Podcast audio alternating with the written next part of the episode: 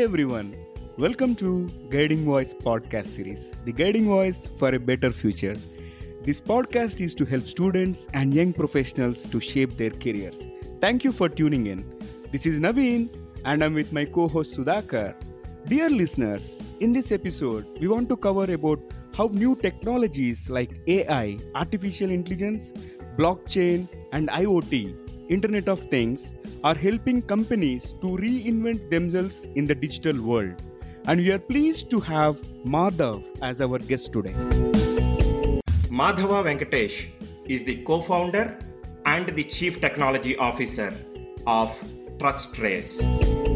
That's a deep technology company based on artificial intelligence, blockchain, and Internet of Things, that is IoT. TrusTrace is a product traceability and transparency solution for fashion, food, and pharma industry, and this is headquartered in Stockholm, Sweden. Madhav has more than 20 years of experience in building large scale digital solutions for online, retail, manufacturing, and pharma industries.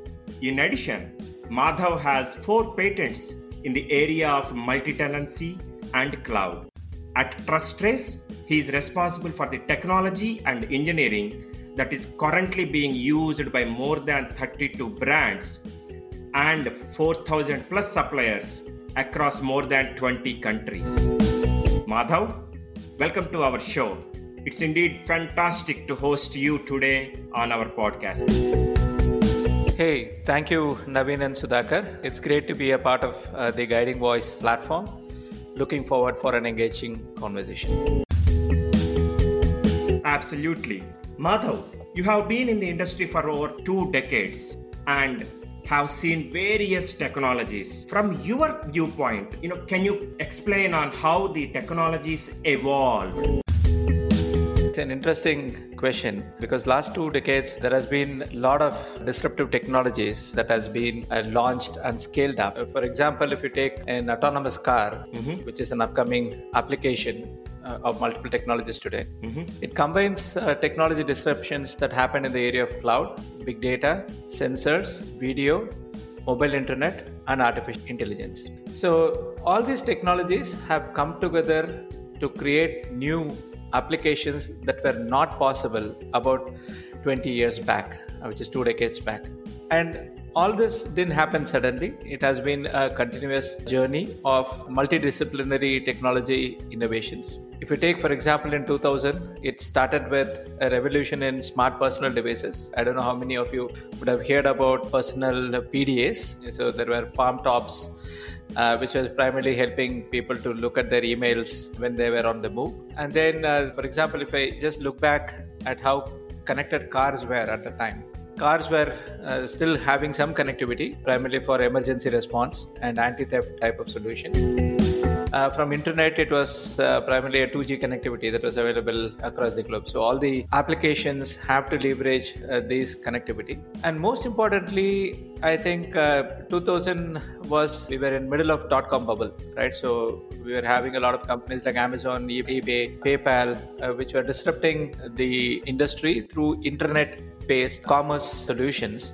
And uh, I mean, maybe that that's how I see where I mean in early 2000. And then as we moved forward in the decade, I mean Apple launched uh, iPod, which was a connected audio streaming service. So they built a complete iTunes store in the middle of around 2005 or 7, sometime around that. That uh, marked a major breakthrough in uh, digital content distribution, how people can consume content from their uh, personal devices, which are distributed through the cloud. And then uh, the cloud computing was uh, getting popular, so Amazon launched uh, AWS. Salesforce.com was becoming a billion dollar company, uh, which was the first, I mean, a poster child of uh, what we call a software as a service area. And then the video was becoming more popular, uh, right? I think um, YouTube was just launched, and the mobile internet bandwidth was able to handle the video. Mm-hmm. Then Web 2.0, I mean, I, I, don't know if anybody would recall that term. Things like social media, blogging platforms, Wikipedias, where um, the end users could generate content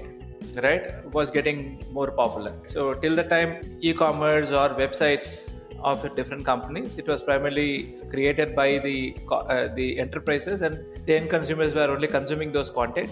But I think in the middle of 2000 or I mean maybe early 2000, uh, people started contributing back, right? So that was, for example, if you go to Amazon, you have this rating and reviews uh, which help you to decide on the, your next purchase, etc. All of this revolution started sometime in the first decade of the century. Mm-hmm. Now, if you look at uh, the second decade, some of these innovations became more mainstream, and then there were new disruptions like artificial intelligence, uh, which were getting commoditized. See, I think some of these technologies always existed, but being available at a cost for people to use and where a normal developer will be able to leverage them right? The tools required for normal developers to leverage them was made available in the past decade right? So artificial intelligence then uh, 3D printing, blockchain, and uh, now quantum computing. So, all of these capabilities have now become more commoditized and being available for any developer. It's no longer a research oriented project. For example, if you take blockchain, I mean, late, from late 90s, people have been talking about blockchain, but Bitcoin showed the world of how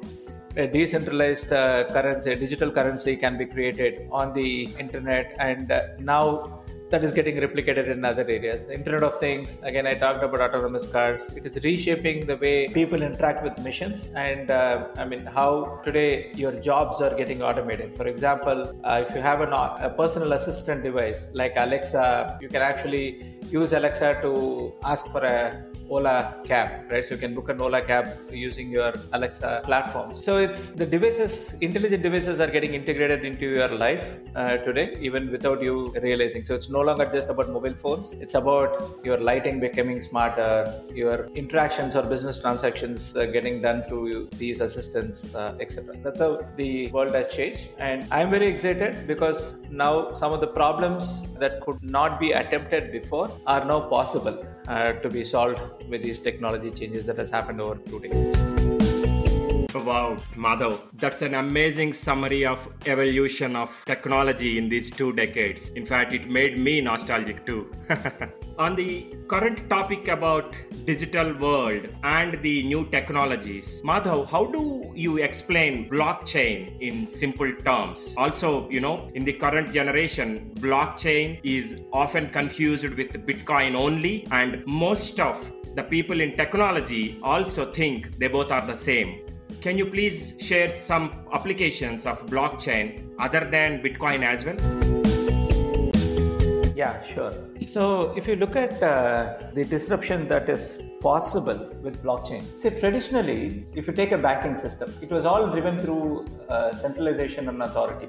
Right? So, what I mean by centralization authority is, I mean, if you are, uh, for example, issuing a check to your brother, there is a bank from which the money has to move to another bank uh, where your brother holds your account, right? So it moves, the money is moved from your account to your brother's account. So now this entire transaction were managed by two different banks, which was regulated by a government organization. Okay, so the bank A, which is your bank, had information about saying you had so much money that can be transferred into your brother's account, and the brother's account bank was able to take this transaction and store information saying okay now this amount is credited with say 100 rupees okay? So this banking system exists for ages right? And it is existing because you have a trust in the bank in which you guys perform the transaction where you hold your money. Now this bank the trust is coming primarily because of two three reasons right one of course, there is a government and regulation which is giving the trust, and of course, the second thing is I mean, how long the bank has been in existence, who is managing the bank, etc. Right, the transparency levels of the bank, etc., determines your trust on the bank. Now, assuming this trust can be provided instead of people, government,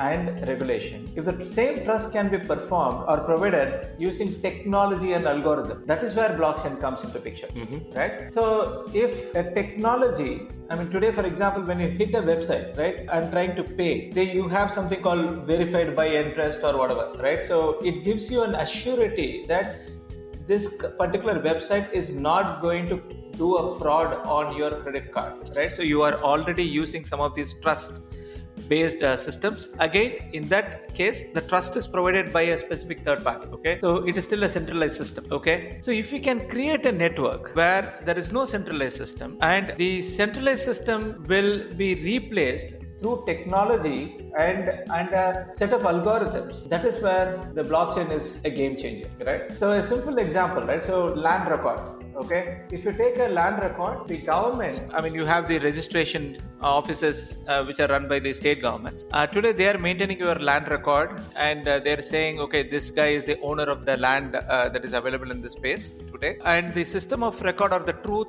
is being verified by the buyer with the custodian who is maintaining the land record right? So in this case the state registration office right? Now there is so much of cost involved because there is a central body. Somebody has to pay the money to the central body to manage this information. There are employees and people who are working there. And uh, no way it is preventing frauds right? I mean maybe it is reducing frauds but it is not preventing frauds. But if we can build a technology led system that will 100% have truth or that will ha- uh, that will always be used to establish the truth of who is owning a specific part of a land based on the GPS coordinate. And if that algorithm that is maintaining the ownership information cannot be breached, uh, that is where uh, the blockchain is coming up right? So that is where the blockchain is solving that problem okay? So it is creating a trust network which is decentralized where there is no single owner. So nobody would have any incentive to breach or uh, to alter any information on that. And the algorithm is protecting the data and it is owned by the people so that there is no single party who will get benefited if there is any uh, breach that happens in the network. So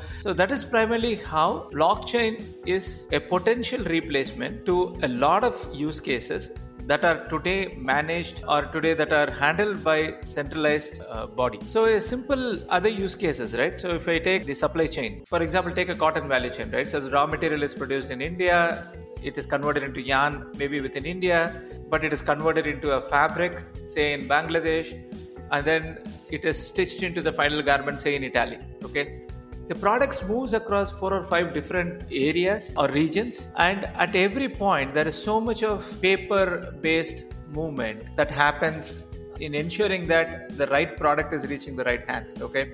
Now blockchain provides a new mechanism to replace these paper trails through by recording these transactions on the blockchain that can be verified. So the buyer eventually in the us assuming the product gets shipped from italy to us the buyer in us can know that it is exactly the cotton quality of cotton for example organic cotton from india that their shirt is made of okay? If you can provide that confident information back to the end consumer or to the brand who is paying money for it i think those are the other use cases of blockchain. So the potential of blockchain where there is a multi-party commerce uh, or where are multiple parties who are involved where the trust between the parties is provided by a central body you can think about there are so many use cases like that in the world and all of them can be replaced using blockchain at some point. Hey uh, madhav i think this is cool. Those were all great examples across domains. And uh, it also reminded me about the tuna fish that is being tracked using blockchain. All these are pretty exciting stuff.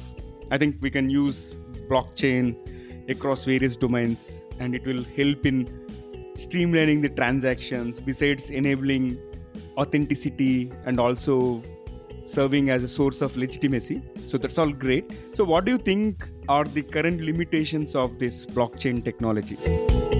Maybe I'll talk about three different aspects. One is the limitation of the technology itself. Mm-hmm. I think the major challenge that people today are facing is around interoperability. Mm-hmm. So if you if there are two different networks and if the data has to move from one network to the other, for example, if uh, say all the cocoa producers uh, create their own blockchain network and then the data has to be integrated into another blockchain network, probably I mean, which are which is running at say the European level, right? So assuming in Europe all the brands have come together and created their own blockchain network, whereas in Africa there is a different blockchain network that is recording the source and movement of uh, cocoa products, right? How do I integrate these two data, and how do we ensure that the integrity of data is not lost when we do this integration? Mm-hmm. I think there are no clear standards. So, I mean, we hope at some point it will come. Uh, the good thing is in Bitcoin there are already exchanges. For example, you can convert your standard currency to Bitcoin currency, etc.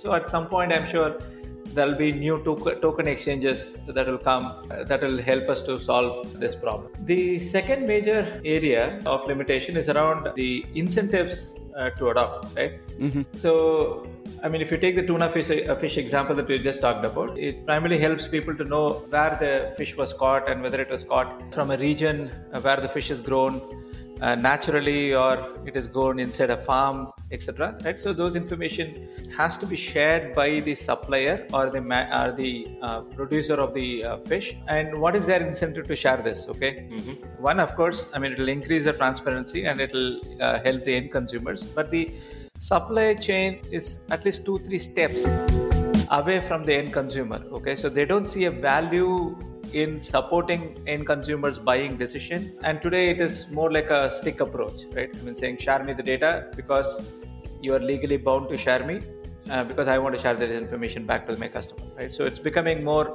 like a stick approach. I think there has to be some incentive mechanism that should flow through.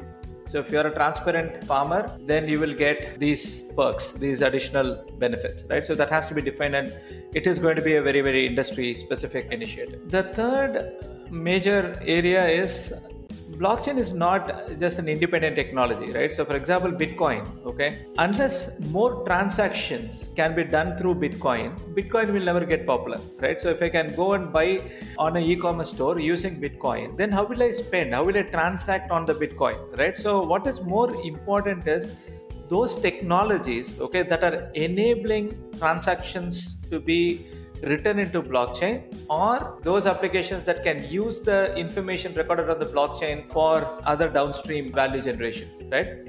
So a simple example is if i take uh, iot right? So if we, if you take a simple example of a use case around monitoring whether a vaccine is kept under the recommended temperature range okay assuming a vaccine requires to be maintained at minus 10 degrees centigrade okay during its transit and you want to prove that using blockchain okay so blockchain is just one part of the story whereas the entire data collection of what temperature the drug is maintained uh, needs an IoT and connectivity solution, right? So the total cost of the project has to include all these three different technologies.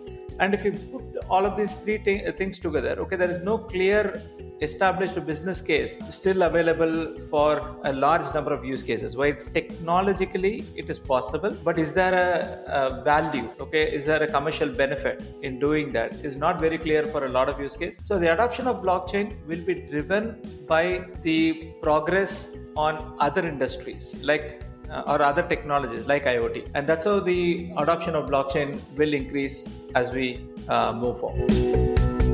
Those are great insights on blockchain, Madhav. And you touched upon another important technology that is uh, picking up steam in the last few years IoT, the Internet of Things.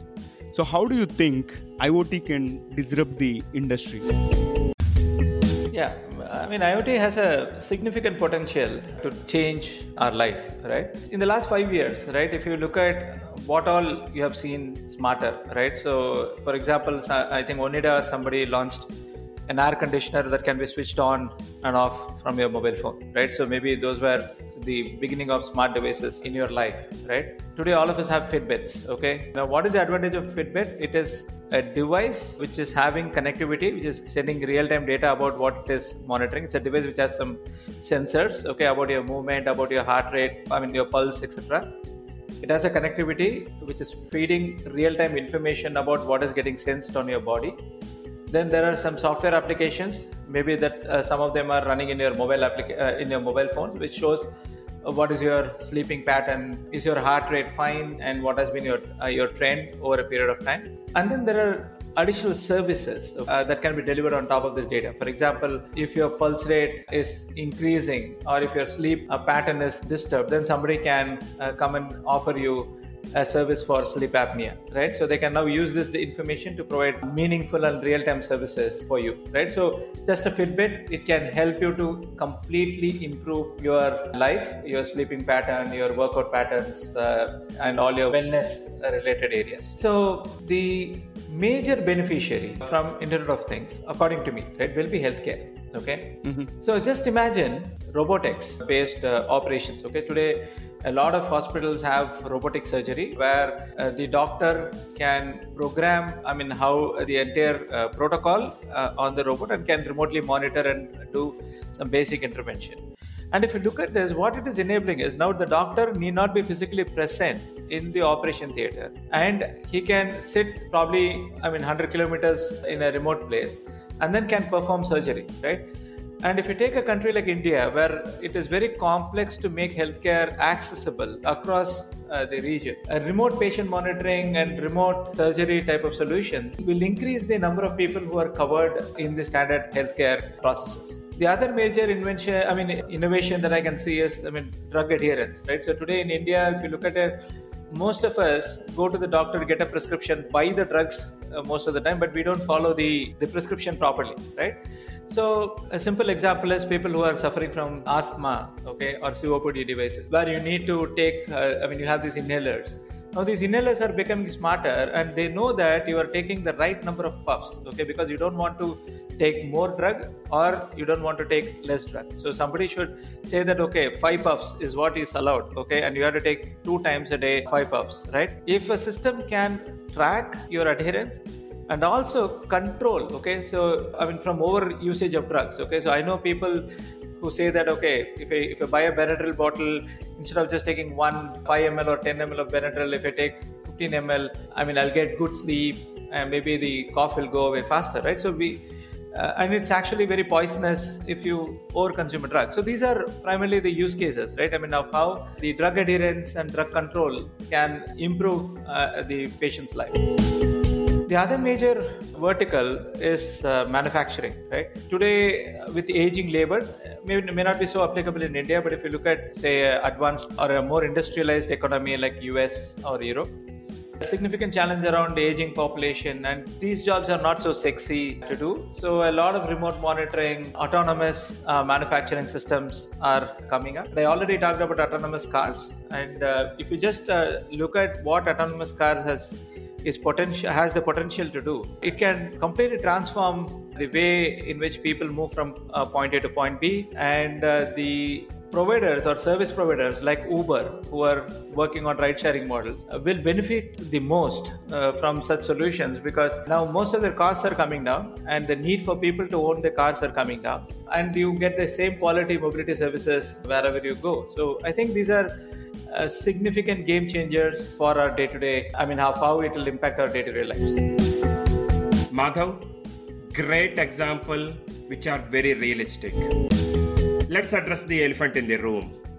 Do you think these latest technologies like IoT, blockchain, artificial intelligence, machine learning, these are all overhyped? I don't think so. I think these technologies are must haves for the challenges that we have today and the challenges of the future. If you take a simple example of the pandemic that all of us are in right now, um, around COVID, a contact tracing app is such a big boon for us to minimize the pandemic. So now the contact tracing is happening using Bluetooth and mobile phones, etc. This was not the use case for which these devices, I mean, existed initially, right? So the global problems today, okay, if you take i'll just take a simple example of the automotive industry again okay? The largest global problem today we all face beyond the pandemic is climate change right? So the challenge with climate change is i mean in the next by 2050 if we don't reduce our emissions. I mean we are going to have irreversible changes to the climate which will impact uh, the future generations on this planet right? Now if you look at this problem while people are looking at reusability of materials recycling or reducing etc the biggest innovation in automotive sector is what happened with uber and ola right? So they brought a, a ride sharing solution which actually leverages all the technologies that we are talking about right? Mobility artificial intelligence iot etc to offer a new service okay which was not available about 10 years back. And now what is the advantage of this is the number of cars that people will own will eventually come down, right? Because most of the time, the car is sitting idle. If you're in office, I mean, the car is sitting in your office for about nine, nine and a half hours. Uh, you just come back home and then the car is sleeping for about 12 to 14 hours at your home, right?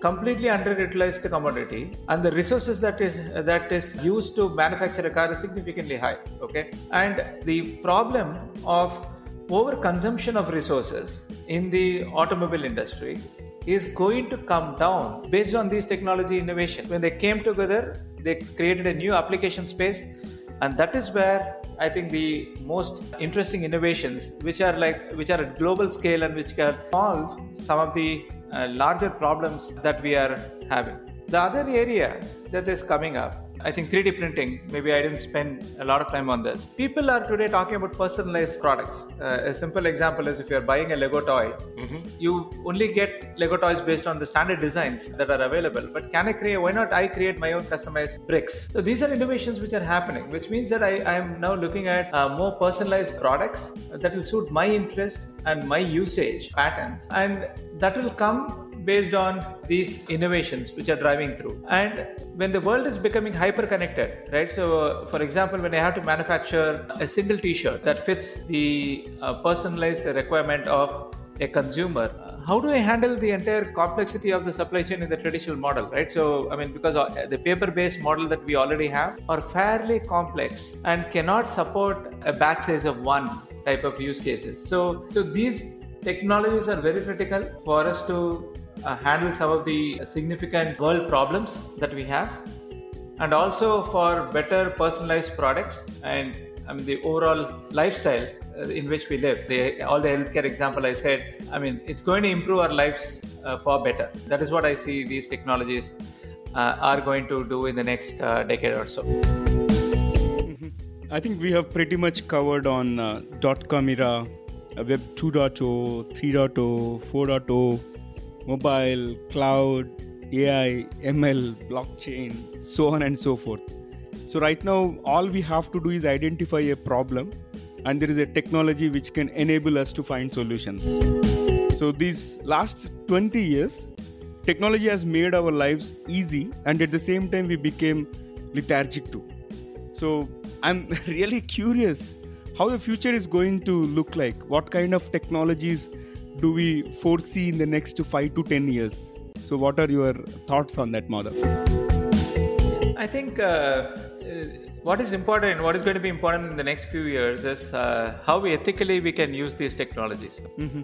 What are the governance models, okay, that we put in place? For example, autonomous missions which are driven from artificial intelligence. When I say autonomous missions, I mean it, it, it talks about I mean a manufacturing plant where all the systems are on its own where it responds to an order based on the inventory that it has, right? So with very, very limited people. If those missions starts coming in, okay, it's going to have an impact on the overall availability of jobs uh, for people and how far we want the AI to take over our jobs and take over, take control of our lives, right? So already people are talking about how Facebook is manipulating in election, etc. So there is, well, there are uh, amazing set of benefits from these technologies. These technologies are today so powerful uh, that we should be extremely careful about how uh, we make progresses in this technology. The second area is data privacy and protection are going to be very critical. So the data is owned by individuals like you and me, uh, which is used by uh, these companies to provide services for us. So how far they can leverage the data about you?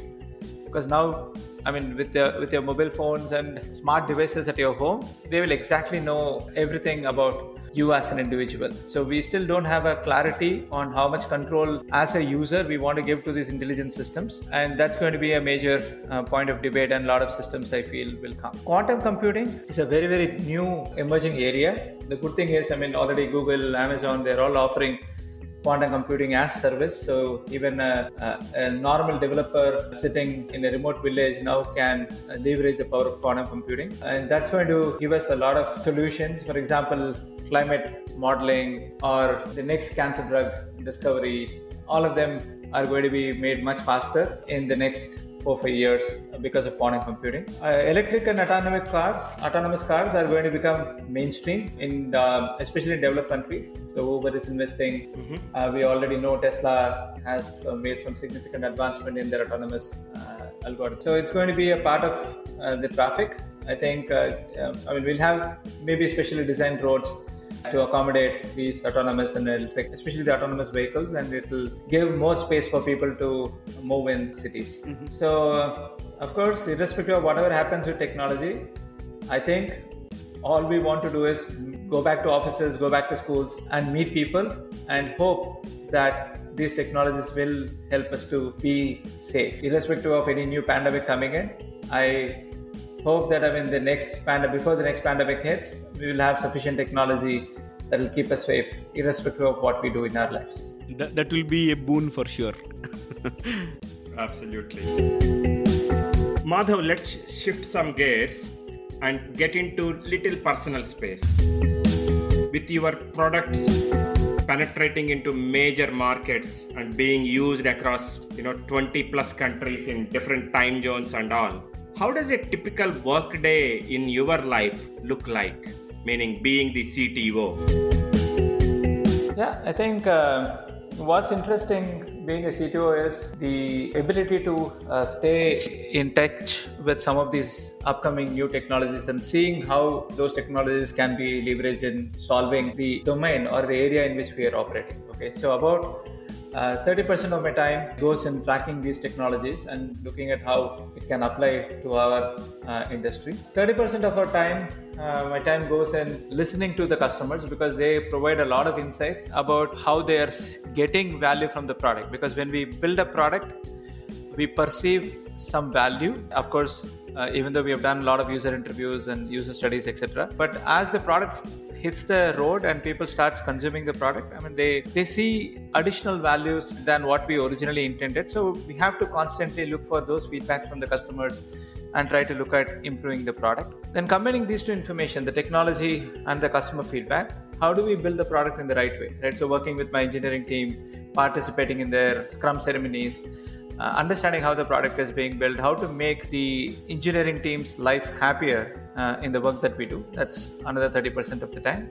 About 10% of my time goes into just a thinking break, right? So you just need to look for inspirations in other areas. For example, in uh, the healthcare space, might be interesting for someone who is in banking and finance I mean, because both the both are having the same set of customers, right? So, in fact, very interestingly, uh, when Uber was originally launched, the industry it impacted was the insurance industry because uh, the insurance industries had a lot of agents who are doing this job of selling the insurance products. They all moved to Uber because it was giving them a much more predicted salary. So so you never know right? So i mean which industry will impact what and where you can take your inspirations from. So that's how the remaining time goes in right? Looking at other industries taking some inspirations.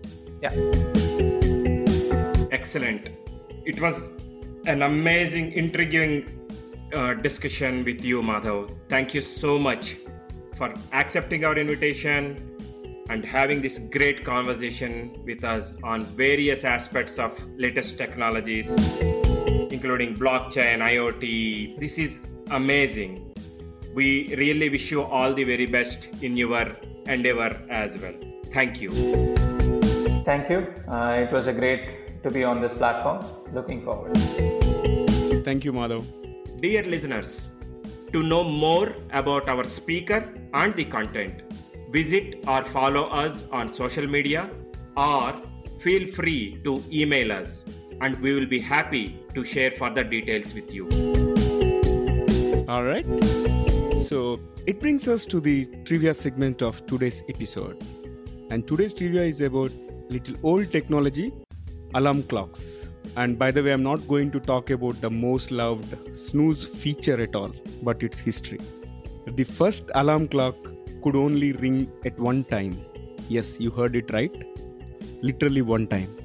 The first mechanical alarm clock was invented by Levi Hutchins in 1787 and it could only ring at 4 am. Very difficult to imagine how people managed to use it. And only it was until 1876 that a wind up alarm clock was made that could be set for any time. Anyways, I'm glad that our alarms are very very flexible compared to those 1700 days. All right interesting isn't it? Thank you for listening. Have a wonderful day. Take care. Be safe